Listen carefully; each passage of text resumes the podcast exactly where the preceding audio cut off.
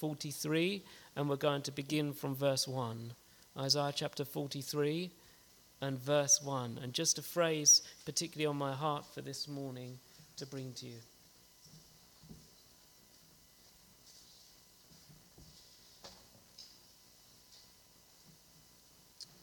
Isaiah 43 and verse 1.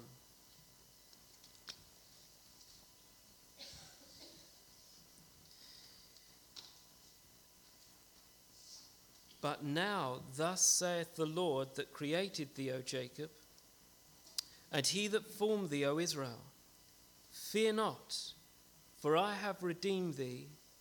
I have called thee by thy name. Thou art mine. When thou passest through the waters, I will be with thee, and through the rivers, they shall not overflow thee. When thou walkest through the fire, thou shalt not be burned neither shall the flame kindle upon thee. For I am the Lord thy God, the Holy One of Israel, thy Saviour. I gave Egypt for thy ransom, Ethiopia and Seba for thee. Since thou wast precious in my sight, thou hast been honourable, and I have loved thee. Therefore will I give men for thee, and people for thy life. Fear not, for I am with thee. I will bring thy seed from the east and gather thee from the west. I will say to the north, Give up, and to the south, Keep not back. Bring my sons from far, and my daughters from the ends of the earth, even every one that is called by my name. For I have created him for my glory. I have formed him, yea, I have made him. Amen. Praise the Lord. Uh, the title of the message, if you like titles, um, I sometimes remember to give titles, other times I forget when I'm in a rush. I'm in a rush this morning, but I'm also remembered, so it's quite amazing. Um, just the little phrase that's mentioned in the second verse, sorry, in the first verse Thou art mine. You are mine. And I really want us to meditate on that phrase and hang everything around that this morning. You know, when we realize the import of such a statement, you know, it will gladden our hearts and give fresh hope to us. These words, you know, are balm uh, to the wounded and strength to the weak. You are mine. Now, obviously, this is speaking primarily of the people of Israel. And the Lord is saying to them, You as a people are mine. But also for us as Gentiles, we come into the blessing of the new covenant and we come into the glorious truth that we too can know God in the way that the Jewish people can know God in the person of the Lord Jesus. And the covenants given to Israel, which still belong to them, we come into by the grace of God. Amazing. What is the Lord saying then when He says to us, when he says to Israel, You are mine. What is he actually stating? You know, this isn't some dictator coming to his people and seeking to control them and subjugate them with some fear and tell them, You are mine and will do as I tell you, in a kind of indignant fashion. Many dictators will do that. But that's not the way the Lord is coming to his people here in Isaiah chapter 43. He's coming to them in love, and he's coming to them out of his grace and his mercy. And he's effectively saying, I am responsible for you. I'm taking responsibility for you. You are mine. This is tremendous. And when we realize that in our own walk with God, the Lord takes responsibility because we are His primarily. it should take the weight off our shoulders as we recognize the Lord is in control of our lives. When we consider the situation that the children of Israel were in at this time, it is even more astonishing that the Lord says to them, You are mine. When you go back to the previous chapter, you realize that the Lord has been dealing strongly with his own people. And he will discipline his people strongly. He will deal with our iniquities. And we read from verse 22 of chapter 42 But this is a people robbed and spoiled.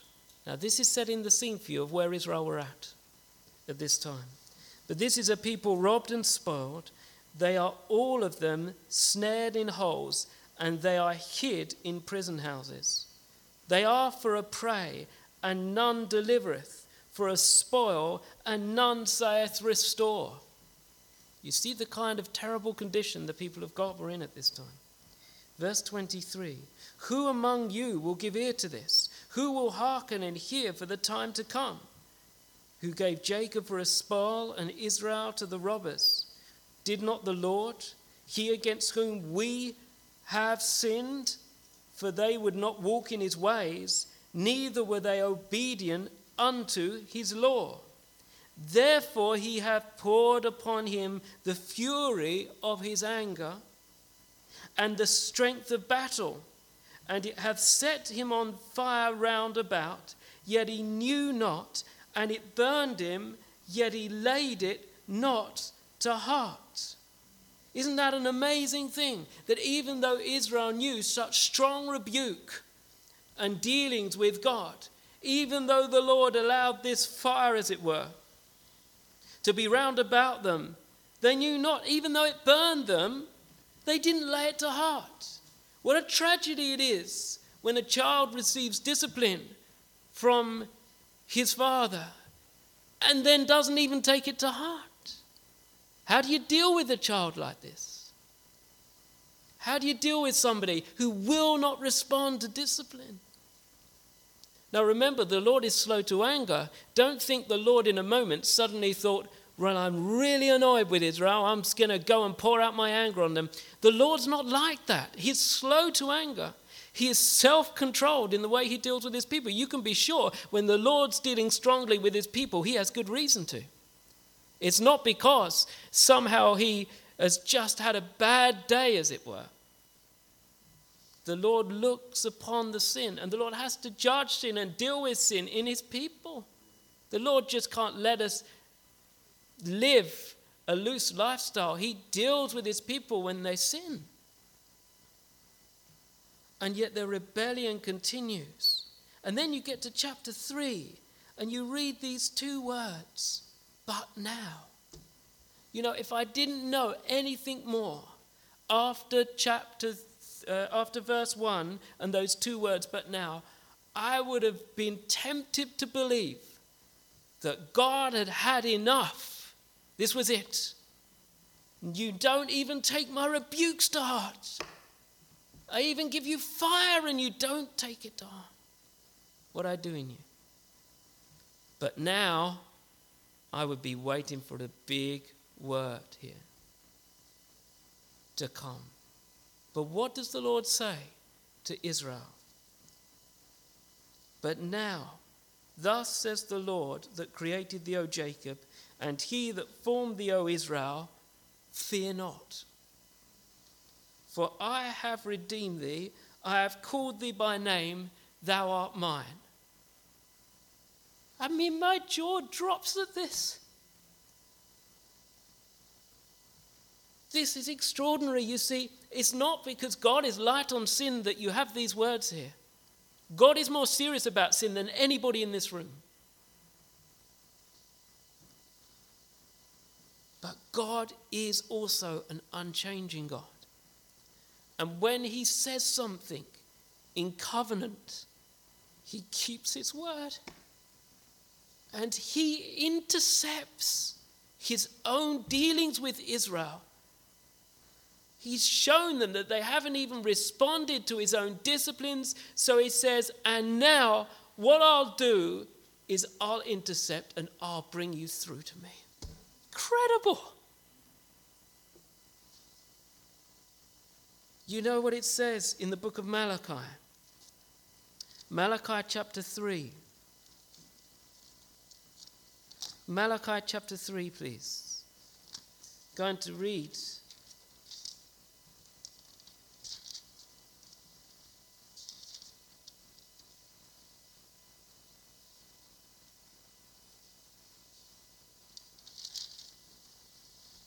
From verse 5 And I will come near to you to judgment and I will be swift witnesses against the sorcerers, against the adulterers, and against false swearers, and against those that oppress, the hireling in his wages, the widow and the fatherless, and that turn aside the stranger from his right, and fear me not, saith the Lord of hosts.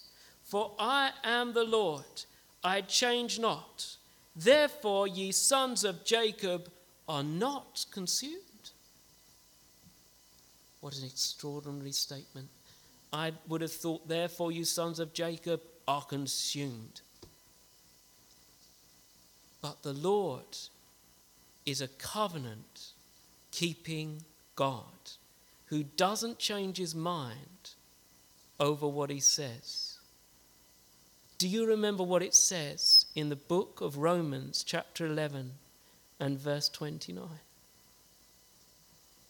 It says, The gifts and the calling of God are without repentance. That's why to say that God is finished with Israel and replaced Israel with the church is to say that God has changed his mind over his covenant promises. It's a very dangerous thing to do, actually. Because if God can change his mind over Israel, how can you be sure he can't change his mind over you? But I want to remind you about something this morning. You live in England. You live in 2020. And on your modern maps, there is a place called Israel that's there today. And God has sent from afar to bring them from all the corners of the globe back to the land.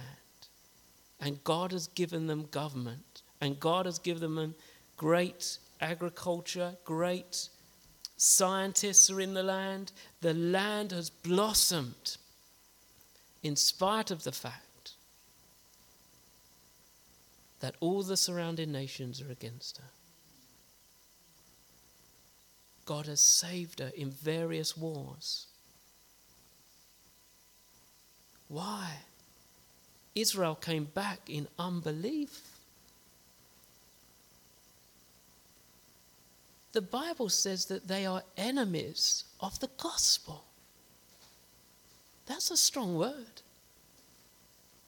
They are enemies of the gospel for your sake, Gentiles. But as touching the election, they are beloved for the sake of the fathers, for the gifts and the calling of God are irrevocable.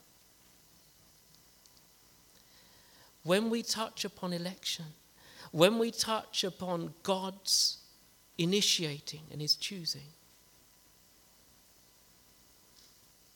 you cannot reduce it to humanistic thinking. We are dealing in the realms that are beyond our finite minds.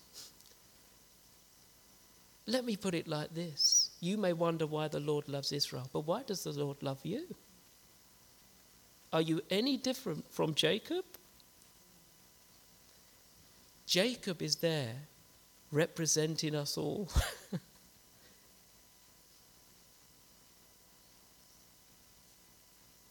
why did the Lord intercept? Why did he intervene in Isaiah 43? Because he decided that he loved Jacob. There's no other explanation for it. It's because God is determined to fulfill his purposes. And I tell you this, dear friends, as sure as I stand here today, that God will wrestle Jacob until he becomes Israel. And one day, it's going to be a revival amongst the Jewish people. And they're going to see the one whom they've pierced. There's going to be a fountain opened for sin for the people of Israel, the same fountain that you've drunk from. They will drink from. They will repent when the spirit of grace and supplication comes upon them.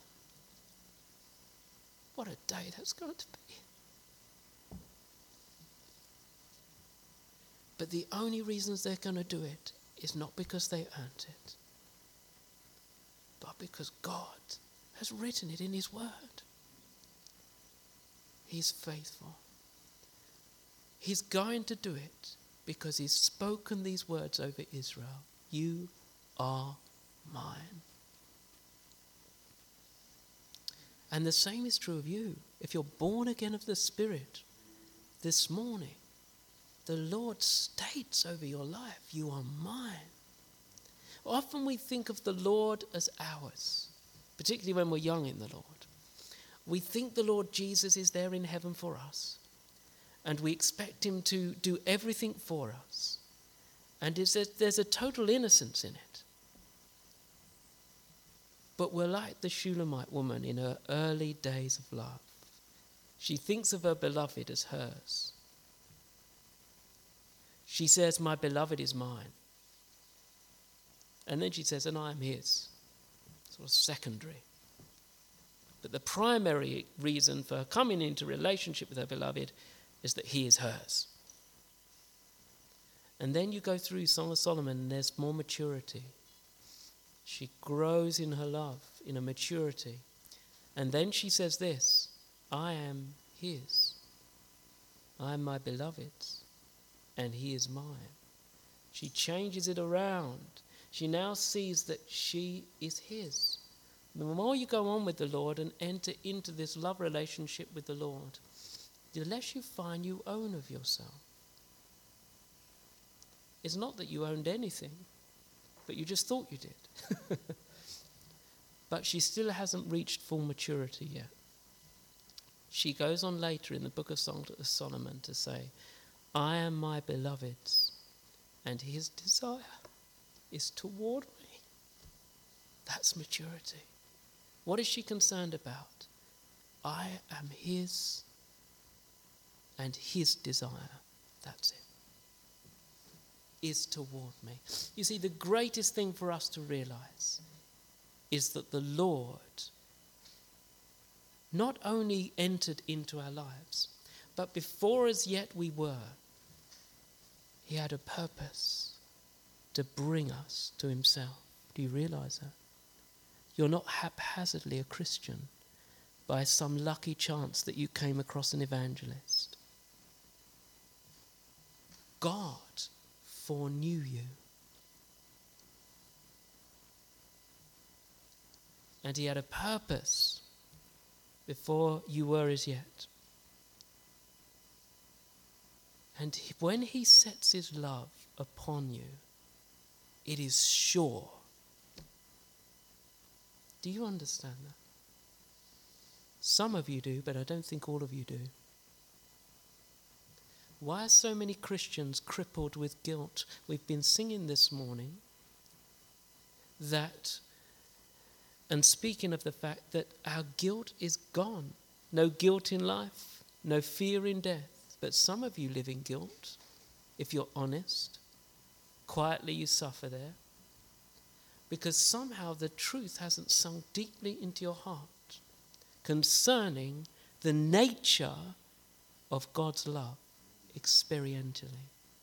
Now, some of us shy away from this because we see the excess and the kind of way that love is used and bandied about in modern day church. And truly, it is the case that people use the love of God as a lever to live the way they want to live. But those who seek to use the love of God to bring the grace of God into lasciviousness do so because they don't really know the love of God. If you've experienced the love of God, you've been melted and smashed.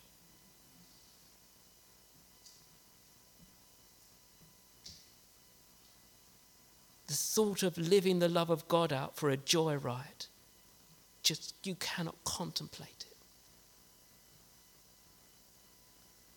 The love of God in your hearts is set apart as something so precious that cannot be treated as something common. Never.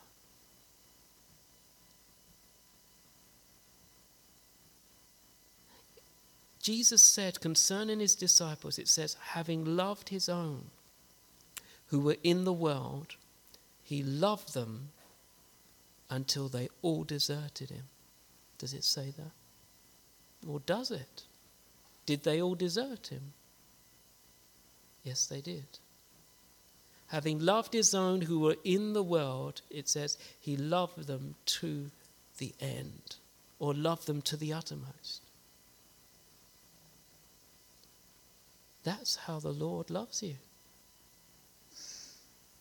It's not that He thinks you're such a special person of yourself and I'm such a special person that He decided to save us. I was once going past a church and it almost made me feel felt feel ill what I read on the sign. The sign, you know, it's a good opportunity to give evangelistic texts, isn't it? Well, these people decided they weren't going to have a Bible verse on there, but they put this God thinks you're amazing. Well, that's just ridiculous. There's nothing in us of ourselves that is amazing. We are fallen sinners. We are those that are rebels. We hate God. You're not a Christian because you're a God lover by nature. You and I are like Jacob. We are rebels. We have wicked hearts. Our hearts are deceitful above all things. Your heart, my heart, is deceitful above all things and desperately wicked. How do you like that for a commentary? It's not very flattering, is it? But I'm not here to flatter you this morning. And you're not here to hear flattery either, I know.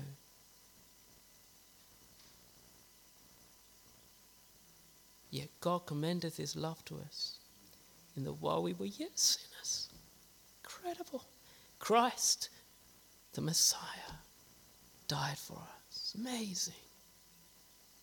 He didn't die for us because he saw there was a lot of potential in our flesh to do something for his kingdom. God commends his love to us in that while we were ugly, while we were disfigured in our sin, everything abhorrent to what is heavenly, Christ came and died for us. Getting back to the text of Isaiah 43, I want you to think about this, friends. Some of us, we live under a weight of guilt and condemnation. We live in it because we haven't appreciated or come into the understanding of what has happened to us when we've been born of the Spirit of God and what God's love is really like. Well, just look at these verses with me. Don't take my word for it. Let's have a look. But now, thus saith the Lord that created thee, O Jacob, and he that formed thee, O Israel, fear not, for I have redeemed you. I have called thee by name, thou art mine. When we look at this phrase, thou art mine, how were the people of Israel the Lord's? Well, the first few verses show us, don't they? First line shows us Thus saith the Lord that created thee, O Jacob. Why was Jacob the Lord's? Because the Lord created Jacob. That's it. when you think about it, the reason that any of us are the Lord's is simply because the Lord has made us. In creation, naturally, yes, but in recreation, spiritually as well. We are the work of the Lord's hands. Jacob was the work of the Lord's hands, He created him. Now, the word created here means to cut, to carve, to form by cutting, to produce. The Lord will only own that which originates with Him. Now, that's important because if any of us have a religious spirit, or we're just churchgoers, or we're just those who seek to be do gooders, that's not going to inherit the kingdom of God. The only thing, the only people that the Lord will say, You are mine, are those that He has carved out, are those that He has brought to Himself, that He has created. You need to be born of the Spirit if God's going to say over your life, You are mine. But the wonderful thing is, for those of us born of the Spirit this morning, we are saved because the Lord has created us. We are His workmanship. Do you remember what it says in Psalm 100? I love Psalm 100. Turn there with me for a moment, please. Psalm 100.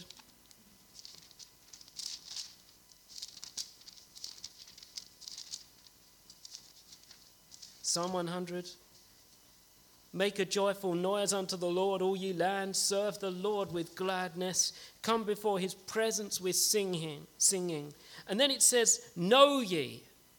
Know ye. That means the psalmist is wanting you to, to, to realize something. This is important. Know ye that the Lord, he is God. He is God. That means there should be never be superstars in the pulpit. That means that there should never be the praising of man in the house of God, only the praising of the Lord. Know ye that the Lord, He is God. It is He that hath made us, and not we ourselves. There you go. That's true of creation, isn't it? You didn't choose to be made. Physically, you were created. Well, it's true spiritually as well. If you're born again of the Spirit of God, know this that it is God that has made you and not you. Do you remember what the Lord Jesus said to his disciples? You cannot get away from these words. You did not choose me, but I chose you. We didn't wake up one day and think, wouldn't it be good if we became Christians? Everything to do with your salvation began with the Saviour. And he came to you and he began dealing with your heart. It is he that has made us and not we ourselves. We are his people and the sheep of his pasture. Bringing that wonderful imagery of the Lord as our shepherd. And we are his sheep. You know one thing about the Lord, don't you? That's wonderful concerning the sheep that goes astray. The Lord is the one who leaves the 99 and he goes out after the one that has gone off. He must have his number, he must have his flock, he must have his people. He knows us by name. We are his. We belong to him. The shepherd takes responsibility for the sheep and that the number are in. He takes responsibility over your soul. When the Lord saved you, it wasn't anything glib. This was something that the Lord was serious about. We don't take covenant seriously these days. We treat covenant like a kind of work contract. Covenant was very serious in the ancient world, in Israel. Covenant means everything. Well, when the one goes out, the Lord goes after the one to bring them back into the fold. Such a wonderful truth. We are created by Him. Now, if you turn with me to 2 Corinthians chapter 4, I want to show you something more about this fact of the recreation, our being born again of the Spirit in relation to the Word of God. 2 Corinthians chapter 4, please. And I'm going to read from verse 6. For God, who commanded the light to shine out of darkness, has shined in our hearts to give the light of the knowledge of the glory of God in the face of Jesus Christ. But we have this treasure in earthen vessels, that the excellency of the power may be of God and not of us. Hallelujah. What a wonderful phrase this is in this verse. The God who commanded light to shine out of darkness. What is Paul doing? He's referring to the Genesis narrative and making in it an illustration for the conversion of our souls, for us being saved. And when you go back to Genesis 1, just turn there with me for a few moments, you'll see in Genesis 1 your salvation. Genesis chapter 1. The picture of it is there. Verse 1 In the beginning, God created the heaven and the earth.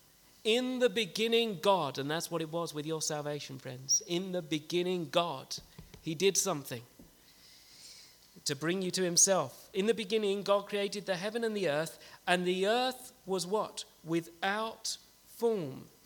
Now, the word form here means wasteness that which is wasted, a desolation. It's something that is totally like a, like a desert.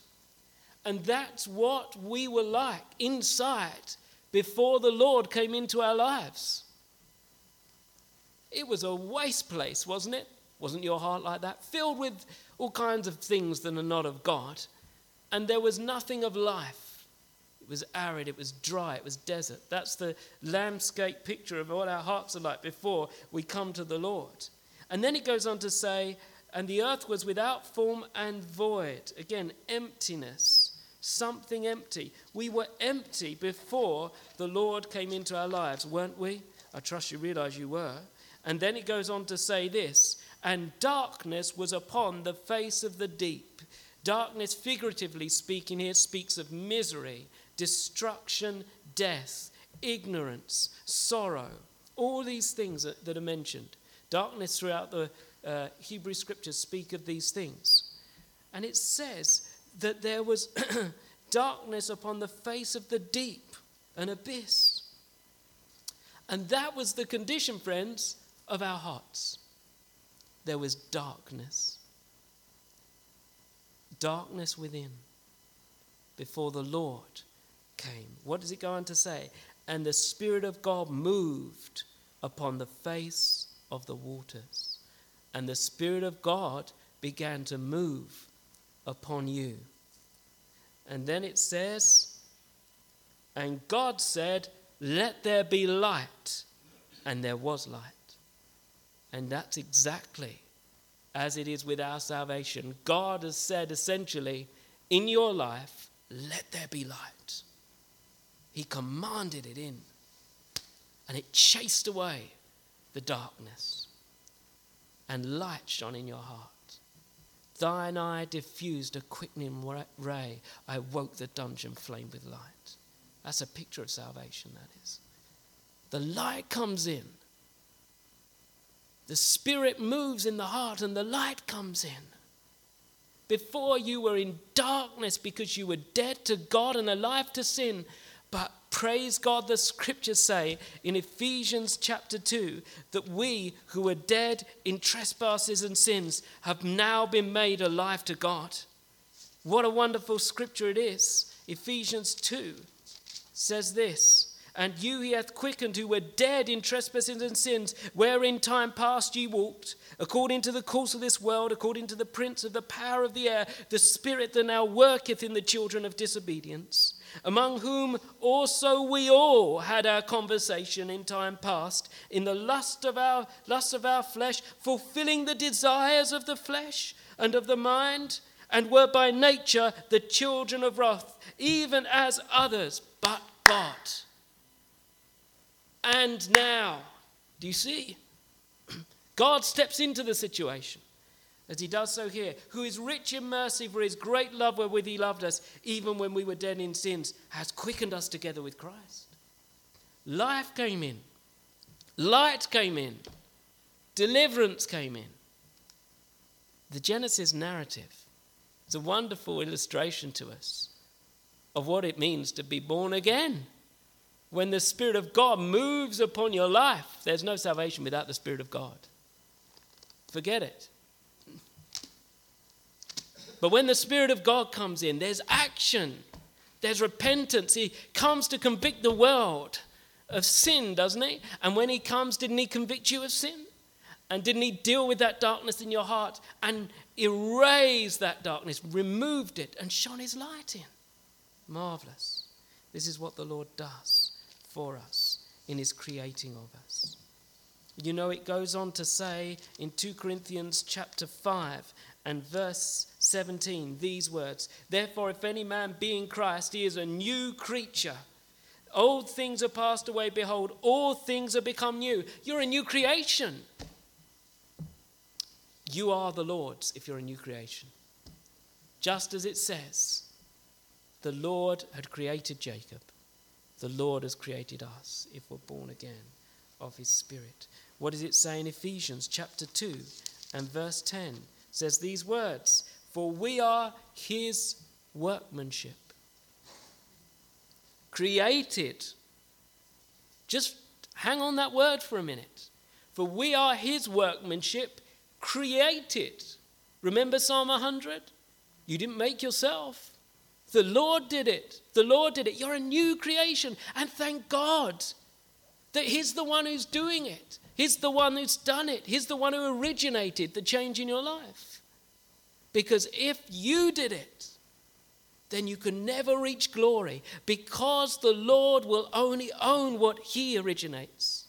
And only that which He originates will last. Everything else will be lost in the fire. It's going to go. Nothing will remain. Whatever, however it appears in its form of something good, it will not abide unless God originated it. Because nothing can last forever unless God has done the work. Because it says in Ecclesiastes 3 and verse 14, I know that whatever God does, it is forever. That's what the scriptures say, friends. Whatever God does, it is forever.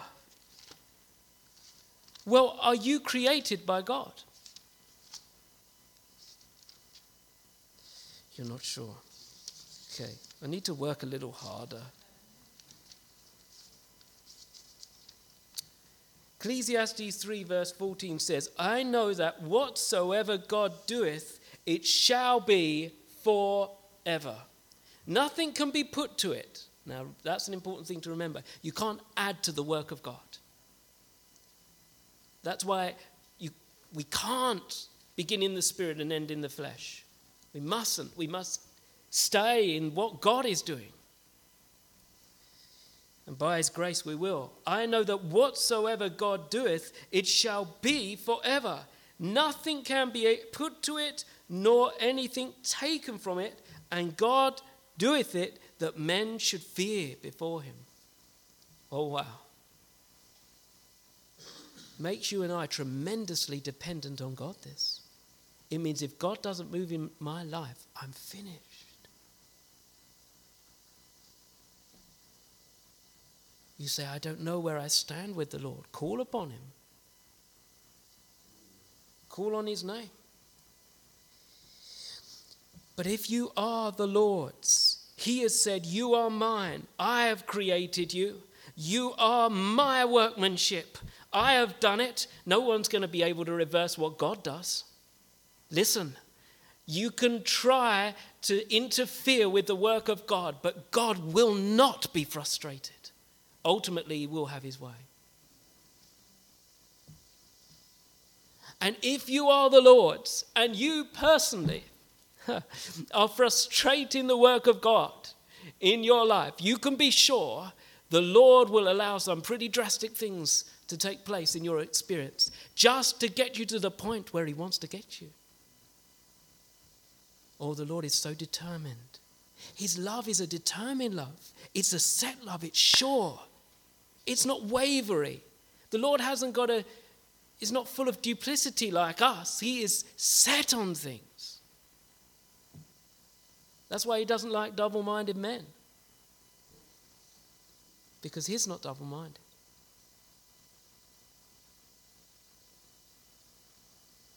I think of the way the Lord dealt with somebody like Peter. Don't you find Peter an incredible character within the Word of God?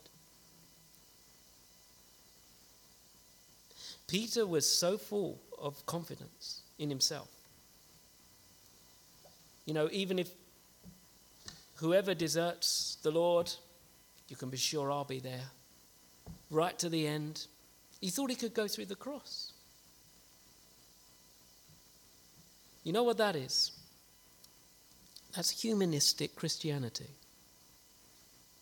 If you think you can make it deep down in your heart, you've got a real belief deep down, deep down, you would never say it because it's not evangelical, but deep down in your heart, you'd really think, I know I'm not going to depart from the Lord. Others might go. I may find it difficult, but not me. Welcome to Peter's life. Join him. No, I'm going to go right through with you, Lord. So Peter decides he's going to go through with the Lord, and the Lord says, You're going to deny me. Forget it. You're going to deny me three times. And they all said, No, no, we're not going to do that. I think it's really interesting that the Lord says to Simon Peter, Satan has asked to sift you as wheat. And then the Lord says to him, But I have prayed for you.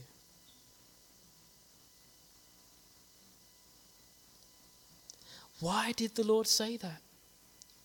Because having loved his own, who were in the world, he loved unto the end. The Lord Jesus was interceding for his own. Continually, you read the Gospel of John carefully, read it through. Read John 17. It's one of the most extraordinary passages in the whole of the Bible. Where God, in His mercy, gives us an insight into intercession of the Son to the Father. So high. Glorious revelation. And the Lord says to Peter, I have prayed for you that your faith will not fail. And if you return, strengthen my brethren. Now, I've made a mistake in what I've said. What have I said wrong? When you return. Not if. When. How could Jesus know that? Because Peter getting right through with God wasn't dependent on Peter, but on Jesus' intercession getting through with the Father. Jesus is interceding for you now. Has he lost his authority over your life? You are mine. Friends, if I asked you this morning, I mentioned this to the group last afternoon, last Sunday afternoon. If I asked you this morning, why did Jesus come? I wonder what you'd say to me. Would you say to me, well, Jesus just loves everybody and he wanted to show everybody a way to live? and be nice to one another. Did Jesus come purely because he wanted to just show his love to us. No. That's not what it says in the Bible, friends. I'm not going to give you my own opinion. I'm going to tell you what the scriptures say here. So, why did he come? To do his Father's will. Lo, it is written of me. Do you remember? Jesus came because he obeyed his Father. You say, this is extraordinary. So he didn't primarily come for us. Jesus didn't do anything independently of the Father. So, what was the will of the Father then? Let me read it to you. Jesus tells us actually. Do you know that? Let me read it to you.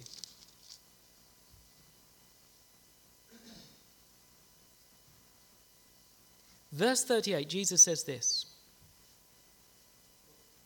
Oh, sorry, don't you know? Oh, no, no. Sorry, John chapter 6. I was once in my old church where my dear friend and pastor Simon White was in the congregation and he asked me what chapter and verse, and I just said, it came out of my mouth. I just said, Don't you know, Simon? And we just all laughed together. John chapter 6, verse 38. For I have come down from heaven not to do my own will, but the will of him that sent me. Okay, so what is that?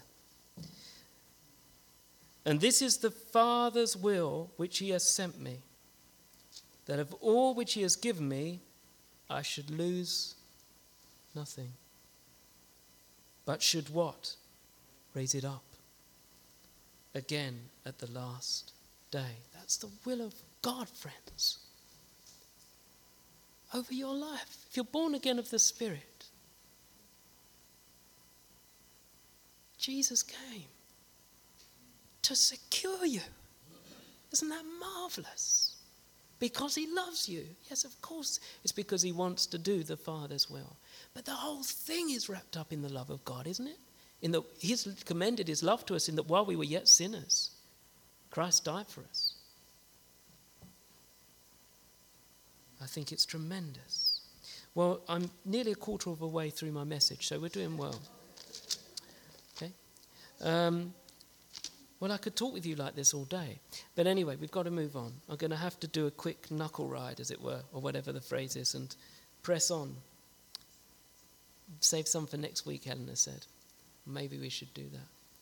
Um, okay, back to Isaiah 43. We will save things for next week. Let me just get on to the next phrase, and then we'll call it a day.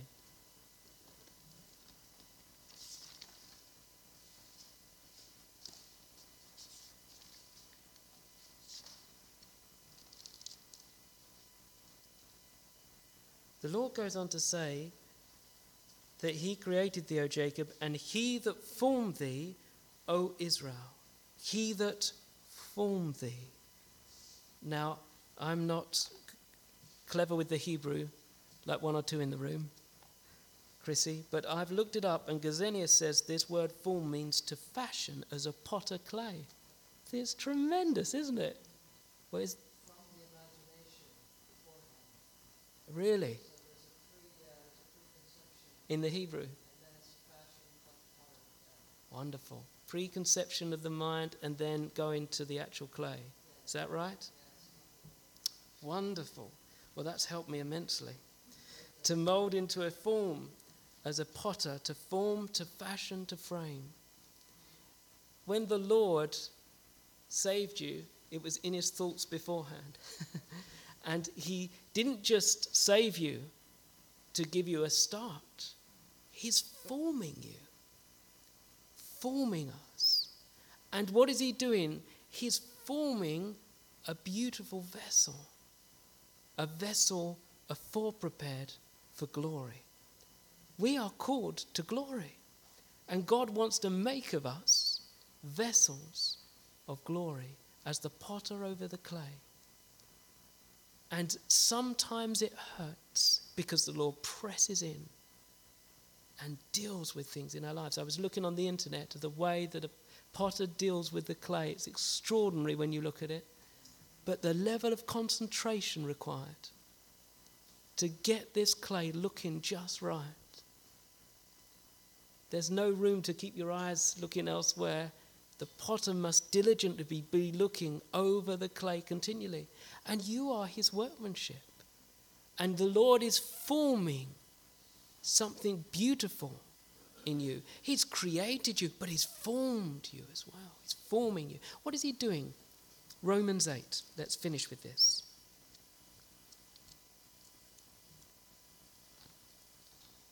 I think it's interesting that the Lord says, Created, O Jacob, and formed, O Israel. Because Israel is the, as it were, speaks of the person that the Lord wants to make of us. Romans 8 and verse 29.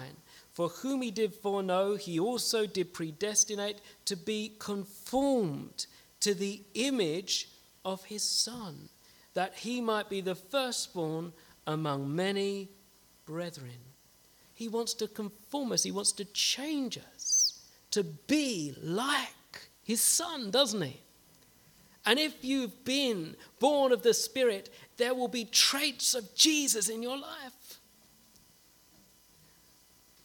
I don't know about you. Naturally, I know my flesh is ugly, it's sinful, it's godless, it's evil. Don't be surprised when your flesh rears its ugly head and think, wow, is that really me? Yes, it is. That's what we're like before we're converted. But somehow the just the flesh can rear up again, can't it? But the Lord seeking to deal with these things in our life and conform us to the image of the Lord Jesus. He's bringing many sons to glory. And so what is he doing with you in the difficult situation you're in? What is he doing with you? He's conforming you to the image of his son. You're his. You are his. You are not the potter, you're the clay. Get it the right way around now. The moment you start being trying to be the potter, friends, and make yourself what you believe the Lord Jesus would make you, you are going to run very tired quickly. You're not going to be able to do it. What is the Christian life? It's His life. That's it. His life in me, conforming me to Him. So, do I just have to do nothing? Do you know what I need to do? Comply. Just let Him do His work in me. Allow Him to change me, to conform me. Don't resist Him. Allow Him to have his way. There's difficulties in your life and you think they're obstacles, and the Lord's saying they're part of my shaping of you.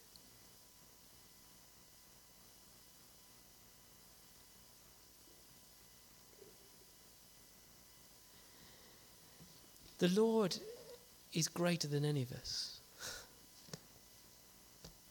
He creates us. We are His goes on to talk about going through various difficulties in Isaiah 43, doesn't it? The waters, the rivers, the, all kinds of things. We will go through these things. But the Lord will be with us. And in the end, I believe there's nobody do, who can do a better work on you than Jesus himself. He knows what he's doing with you. He knows what needs changing in you. But remember, let me finish with this. If the Lord's dealing with you right now and He's showing you things that need to be dealt with in your life, you can take it one of two ways. You can run from it because you fear it, or the condemnation coming in and you feel guilt. Oh, oh Lord, don't touch this. I can't handle the guilt, whatever it may be. I want you to remember something. This process, this forming of this vessel, is all related in a sense to our sanctification, isn't it? Yes? Sanctification comes after justification. If you have it the wrong way round, and you're trying to sanctify yourselves to get justified with God, you are still in your sins. The Lord, listen to this, if you're born of the Spirit of God, if the Lord has met with you, you've repented of your sins, the scriptures say that you have been justified in His sight. And then he goes on to say in Romans 8, who can condemn? There's nobody who can condemn you if God has justified you because there's no higher authority. So the enemy will come against you. But listen, sanctification is the right side of justification. God doesn't sanctify us to justify us, He sanctifies us because He's justified us. He makes us right with Him before He's even, we've even got on the wheel, so to speak. makes us right with Him. Then He begins the process. Now, if you accept that you're right with God by means of the work of Calvary, faith in the work of the cross, repentance, if you believe that, then let the Lord be your potter. He will never do things out of spite. He's careful over you. Do you understand? He's forming you. And if something will be too much for you, he won't touch you. Do you remember what he said to his disciples? There's many things I want to say to you, but you can't receive them yet. So he doesn't say them. He wants to say them, but he realizes they can't, they're not there yet. There's a tenderness in the Lord's dealings. You are his. Do you really think he's got his eyes off you? No, let's be those brothers and sisters that really do live in the good of what the Lord has done for us and allow him to shape us without fear of condemnation. whatever he requires of us, let's do it. Let's be obedient, knowing that we are his, knowing that he has control knowing that He's determined to bring you to glory. May the Lord help us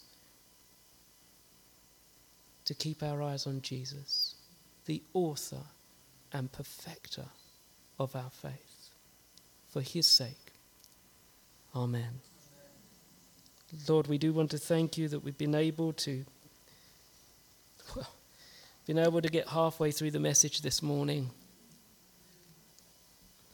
But Lord, we just pray that whatever has been of you, you would write it on our hearts. Deliver us, Lord, from becoming crippled with the condemnation of the evil one. Help us to let you have your way with us. Not to strive in our flesh. Oh, we thank you for this wonderful picture, Lord of the potter over the clay. We thank you, Lord, that you are molding us, shaping us, transforming us from one degree of glory to another. Thank you that you've justified us. And your sanctifying of us is out of your love for us. Oh God, help us to not run from it, but to obey. For your word, this, rather, the hymn says, trust and obey. There's no other way to be happy in Jesus but to trust and obey. We thank you for our time together this morning, Lord, and we pray that all that's been of you, you'd be pleased to write upon our hearts. Anything got from myself, dear Lord, have mercy, I pray. Eradicate it from our ears and keep with us what is of you for your glory. And may our fellowship be sweet now, we pray. In Jesus' name. Amen.